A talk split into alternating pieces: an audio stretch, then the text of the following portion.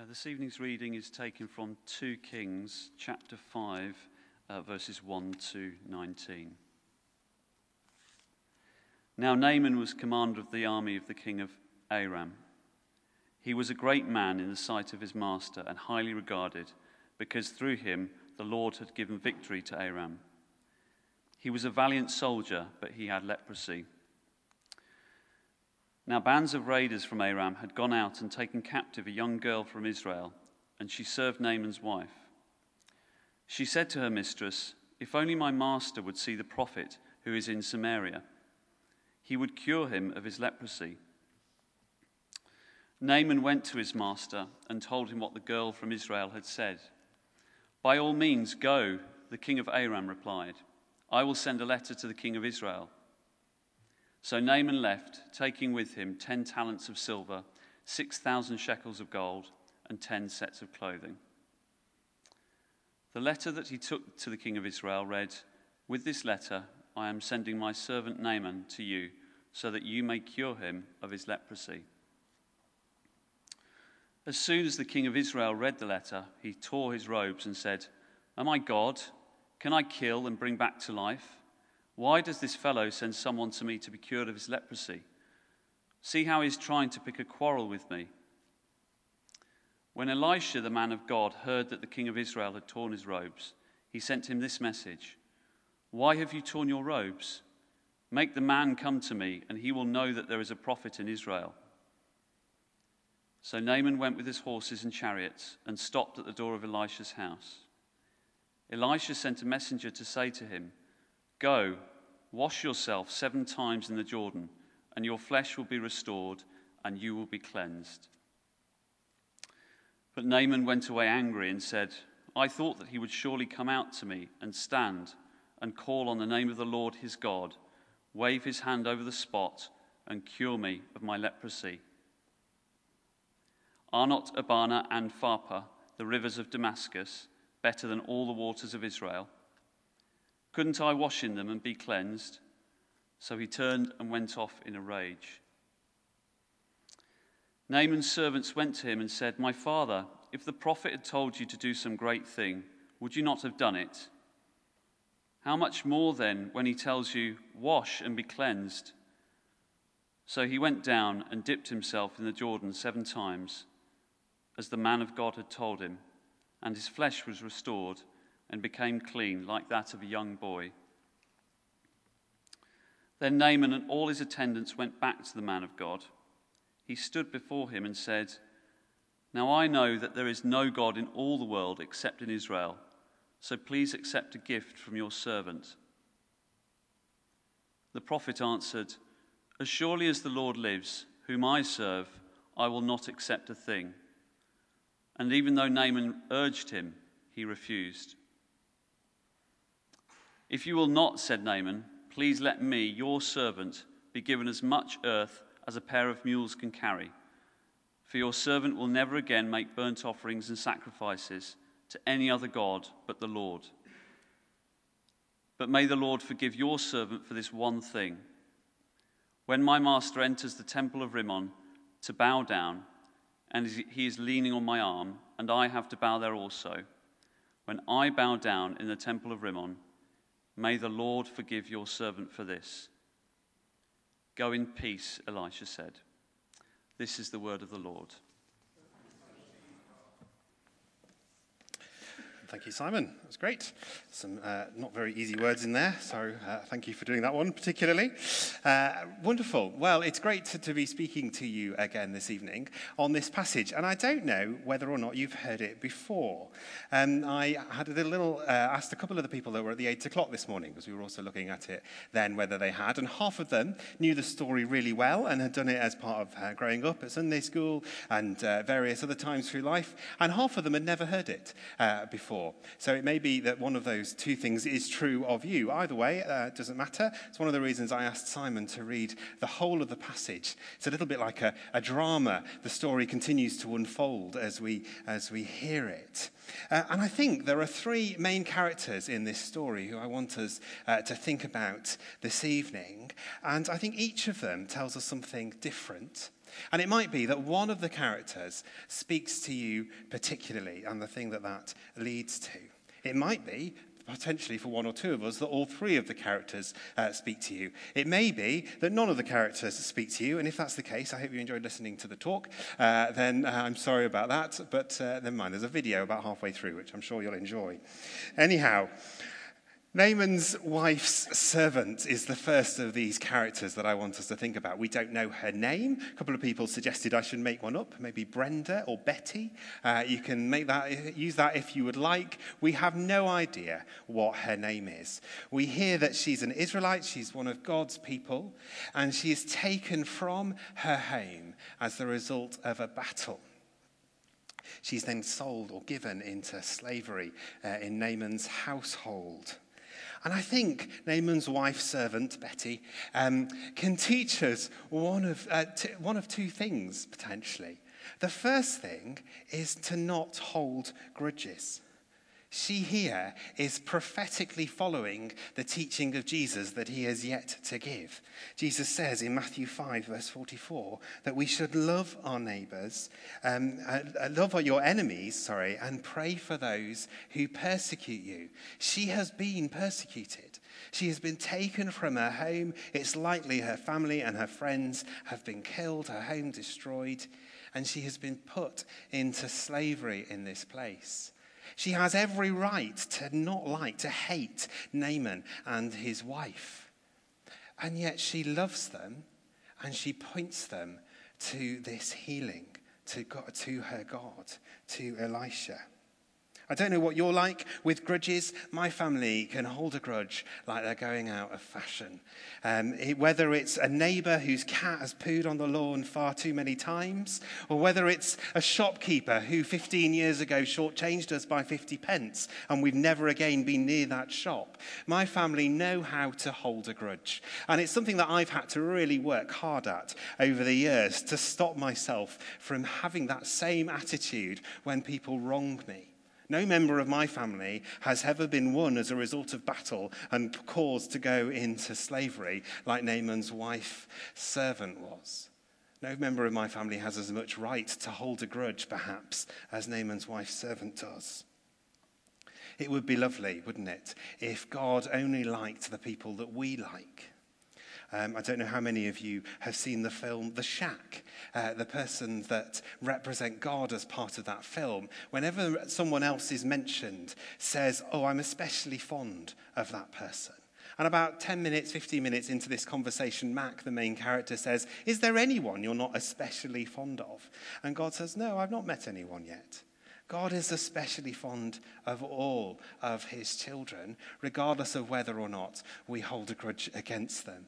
And Jesus calls us to love our enemies, to pray for those who persecute us. Elsewhere, he calls us to forgive. I wonder if that's something that Naaman's wife, servant, may teach us this evening. The other thing I think she teaches us is about braveness. There's another word for that, but it's gone out of my head. Bravery, thank you. I'm going to go with braveness. I like it more. Uh, she's incredibly brave in this story. For a servant to go to their master in any situation is brave. For them to share about God, about their God, is brave. We looked at 10:30 last week at Esther, the story of Esther, another one of our heroes, another person who was incredibly brave in their story.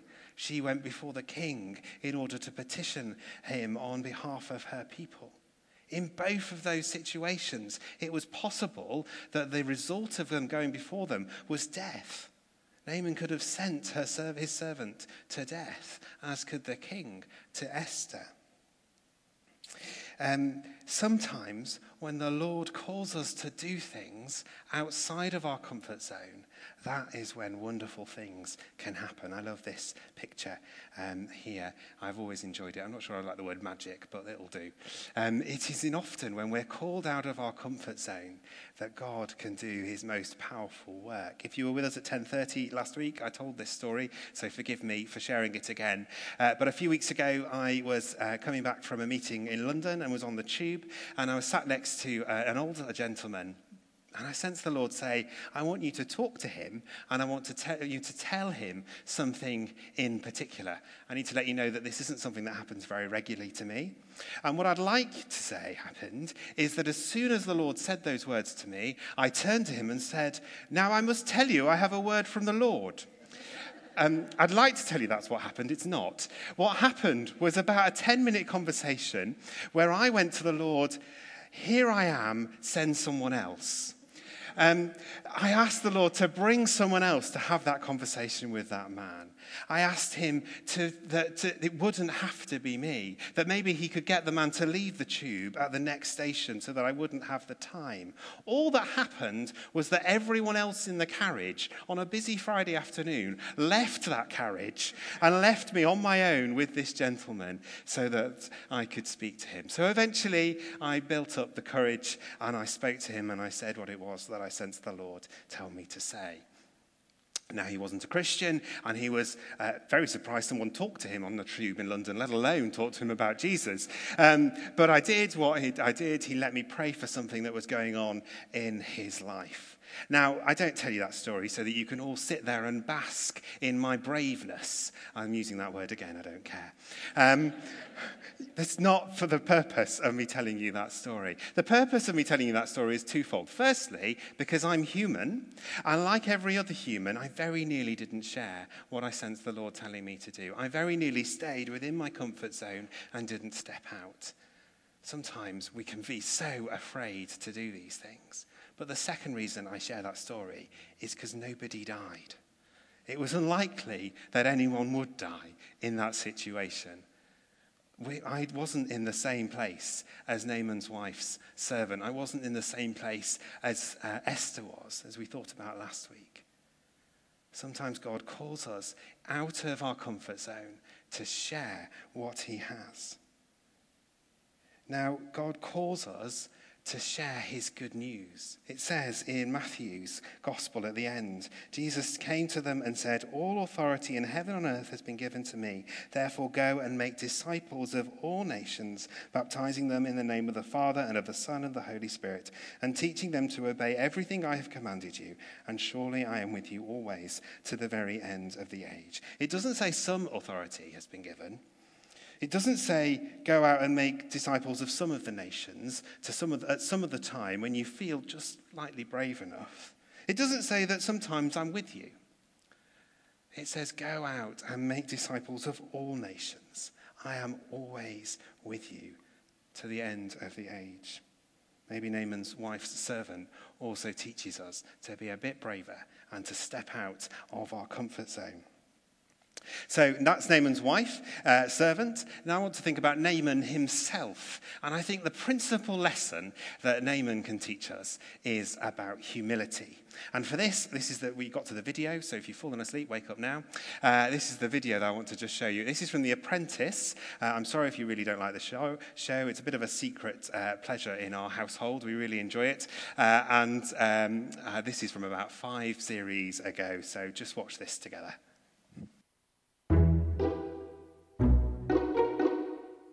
I'm the best. I'm the best social worker in the world. I'm the best social work consultant in the world. No one, there's nobody better than me. Nobody. Nobody. I've, nobody. Nobody, people don't even come half as good as I am. Not, never. I've never come across anybody who's as good as me.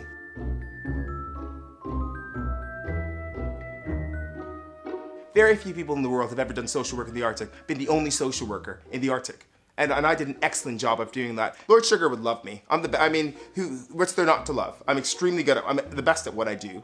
And I and I deliver. That's the number one thing. You know, there's people who can talk all all these bits and bobs, but I deliver. I deliver day in, day out. I, I can deliver in minus 50. I can deliver in, in, in, in plus 10. I can deliver in any environment. If we went to Mars right now, I'd find a way, to, I would find that way to be excellent. I'm constantly told by my colleagues about how they say to me, how excellent, uh, how excellent I am. And all the work that I do is used as an example. And to win, I'm gonna do anything, anything it takes. I already know I'm going to win. I know.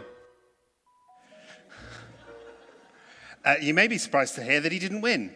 Um, well, I absolutely love that video. My favorite line is um, uh, what was it? Uh, People can talk all those bits and bobs, I don't know what bits and bobs are, but anyway, never mind. Uh, if you happen to know Stephen, would you apologize to him? I've talked about humility before and used this video, and I will continue to use it until the day I die, uh, because I just think it's a fantastic uh, example of what humility is not, perhaps. Um, I don't think we're alone in this, actually. Jess and I were on holiday a couple of years ago, and she was outside a shop and started laughing uncontrollably. Doesn't happen very often with my wife. And she said, I'll be back in a moment, went in, and came out with this plaque. I've got a picture of it on the screen. It says, I'm not arguing, I'm simply explaining why I'm right. Um, for some reason, she thought that was funny. I just um, agree with it wholeheartedly. So, uh, anyway, never mind. I don't think you need me to tell you that that video isn't what humility is, that this plaque probably isn't what humility is, and Naaman's response to Elisha in this story isn't what humility is. Most of us look at the way that, Na- uh, that Naaman responds to Elisha's command to go and wash in the Jordan and go, that's a proud response. That's not a humble response. But there are a number of things which humility is not as well, which some of us do confuse. One of them, particularly for me, has been a difficulty, and that humility and self deprecation are not the same thing. God has made each and every one of us. He has given us specific skills and a specific purpose. We're not to dislike those or even to just pretend to dislike those because it feels a bit awkward when people congratulate us or thank us for the things that we do. In the same shop where Jess bought this from, there was another plaque that said, Humility is not thinking less of yourself, humility is thinking of yourself less. I quite like that sentiment. It sort of explains what I'm getting at. The other thing that humility is not needed to do is to over spiritualize it, if I'm honest. Um, I love this story. I think I've told it before. Sorry if I have. Uh, but there was a, a, a, conference going on, like New Wine, for example, and a worship leader on it. And he came down from the stage, and the conference leader said, Do you know what, George? That was amazing. That was the best worship I have ever been in. You really led us into God's presence. It was the most fantastic worship. And George said, Oh, no, it wasn't me, it was Jesus.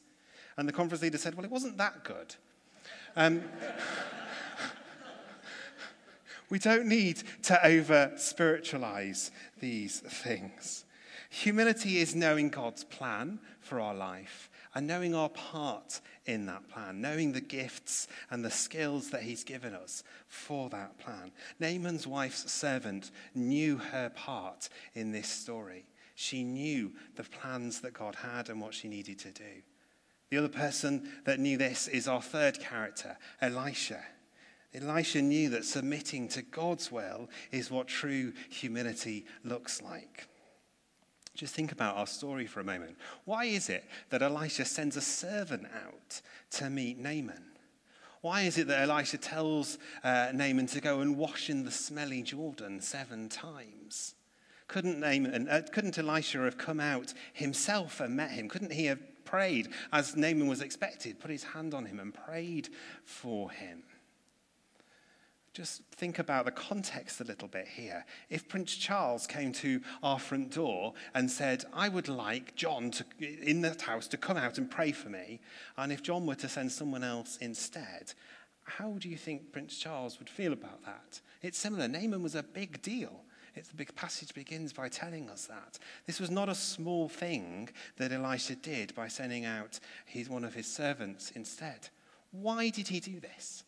Well, the passage doesn't tell us explicitly, but there is only one reason that we can think of, and that is that God told him to do it. God, oh, Try that sentence again. Naaman, again here, was prophetically following the teaching of Jesus before Jesus had taught it. He says in John 5, verse 19, Very truly I tell you, the Son can do nothing by himself. He can only do what he sees the Father doing. Because whatever the Father does, the Son does also. If Jesus can only do what the Father tells him to do, if Elisha can only do what he sees the Father doing and what the Father tells him to do, how much more do we need to rely on the Father's voice in order to be effective in our ministry? This means we need to be able to hear God's voice, of course. And if that's something that you struggle with, then let me please encourage you to come along to our Living Free course. We're starting in October, October the 10th. We'll look in a couple of sessions, particularly on how to hear God's voice more clearly as part of those. This also means that when we pray for somebody or with somebody, we need to pray as the Lord leads. Ask Him to lead us in our prayer. We need to know that we are people who are reliant fully on God. Elisha was fully reliant of God. Of course, he could have said to God, No, I'm terribly sorry. Um, I know that you've told me to send a servant out, and you know you've told me to send that guy down to the river, but actually, this guy's really a big deal, so I'm going to go and do it myself. Hope that's all right. I'm not sure how well that would have gone for Elisha, if I'm honest. I'm fairly sure that the Lord told him to do that for a particular reason. We need to do the same to follow God's leading in our lives. Um, Jonathan will have talked about Hudson Taylor here about a billion times, I'm sure. He's related to Tim Trainer, just a small factet. Uh, there we are. He's sat over there with blonde hair. Uh, he's very nice. Get to know him if you don't know him already. Anyway, I'm not going to talk about Hudson Taylor. That was just a fun fact. Um, one of Hudson Taylor's contemporaries I want to talk about is a guy called George Muller, who you may have heard of. He's based, uh, he was based in Bristol, uh, and he and the Lord's leading, set up a number of orphanages and schools in Bristol. His, every single day, he relied on the Lord. One particular day, he woke up and there was no food in the pantry and no milk in the fridge and nothing to feed the 50 or so children that were in the orphanage that day. He got all the children together around the breakfast table and he said simply, Lord, we thank you for what you will provide for us this day. As soon as he'd finished praying, the doorbell went, and the baker was there. And the baker said, Do you know, I woke up at 2 a.m. this morning and I sensed you really needed this bread. I hope it's helpful. And he went, Oh, thank you very much. I'll put that over there. Uh, and as he did so, the doorbell went again. And it was the milkman. And the milkman said, My cart has broken down. I need to get rid of all this milk in order to fix it. Could you by any chance use it here in your orphanage? And the George Muller went, Oh, thank you very much. Yeah, I'll take that away. Put that away. And, you know, that's not a one off story of George Muller's life. That was every single day. He relied on God and knew that God was the one who led. One of the things I absolutely, this is an aside, one of the things I absolutely love about George Muller's story is that before he became a Christian, his principal sin habit was one of financial mismanagement. He was known for ripping people off and for stealing their money. When he became a Christian, God turned what had turned him away from God around on its head and made him into the most reliant person in, uh, that I know of. I love that fact. God changes lives. It's wonderful. But George was just a small part of the story in those children's lives. Yes, he was brave enough to step outside of his comfort zone, but he only did what the Lord told him to do. Naaman's wife's servant was just a small part in this story, but had she not have been brave and gone forward and talked to her boss, then Naaman wouldn't have known about Elisha and wouldn't have been healed. Similarly, Elisha is a relatively small part in the story. It wasn't Elisha that healed Naaman, it was God that healed. One of the things they ask you uh, when you apply to be a vicar in Coventry Diocese, and probably one of the reasons why they may not give me a job, um, is to name three people who you have brought to the Lord. Now, when they ask me that question, which they will in a couple of years' time, um, I'm going to take issue with that question, if I'm honest. Because what they want me to say is, you know, I was sat in a coffee shop and across the road, I saw a chap who looked terribly disdained and forlorn. And I went to him and I said, Do you know the Lord? And he said, No. And I said, Well, let me tell you about him. And that chap is now serving as our church warden. And then three days later, I went and met a woman outside of Costa Coffee. And I, she looked very sad. And I said, Do you know the Lord? And she said, No. And then four days later, she came to the Lord. And now she's leading worship in our church. Those are the sorts of stories they want me to give um, in response to that. Now, that does happen. That does absolutely happen. The Lord often leads us to speak to people and talk to them about Him. And sometimes those people will come to Him. I think more often we are the smaller parts in people's stories. A bit like Naaman's wife servant, who was a massive part, in one sense, in Naaman coming to the Lord. But what she did was very small. So, our three characters then Naaman's wife's servant teaches us that we need to ha- perhaps to forgive more easily. She also teaches us that we need to be brave more often. Naaman needs uh, to, teaches us that we need to ha- perhaps realign our understanding of humility. And Elisha teaches us that we need to remember that it's all in God's power and God's strength that we do these things. Finally, I think God has a purpose for each and every one of us. His purpose is clear here for, for Naaman's wife servant and for Elisha in Naaman's story. I'm sure he has that same purpose for us in other people's stories if we will be willing to listen to him and to follow his leading. Will you stand with me as I pray?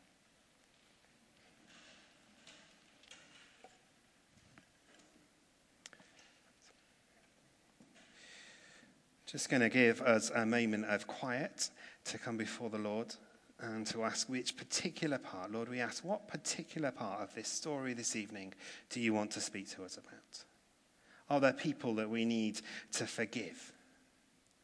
Are there areas in our lives where we need to be braver?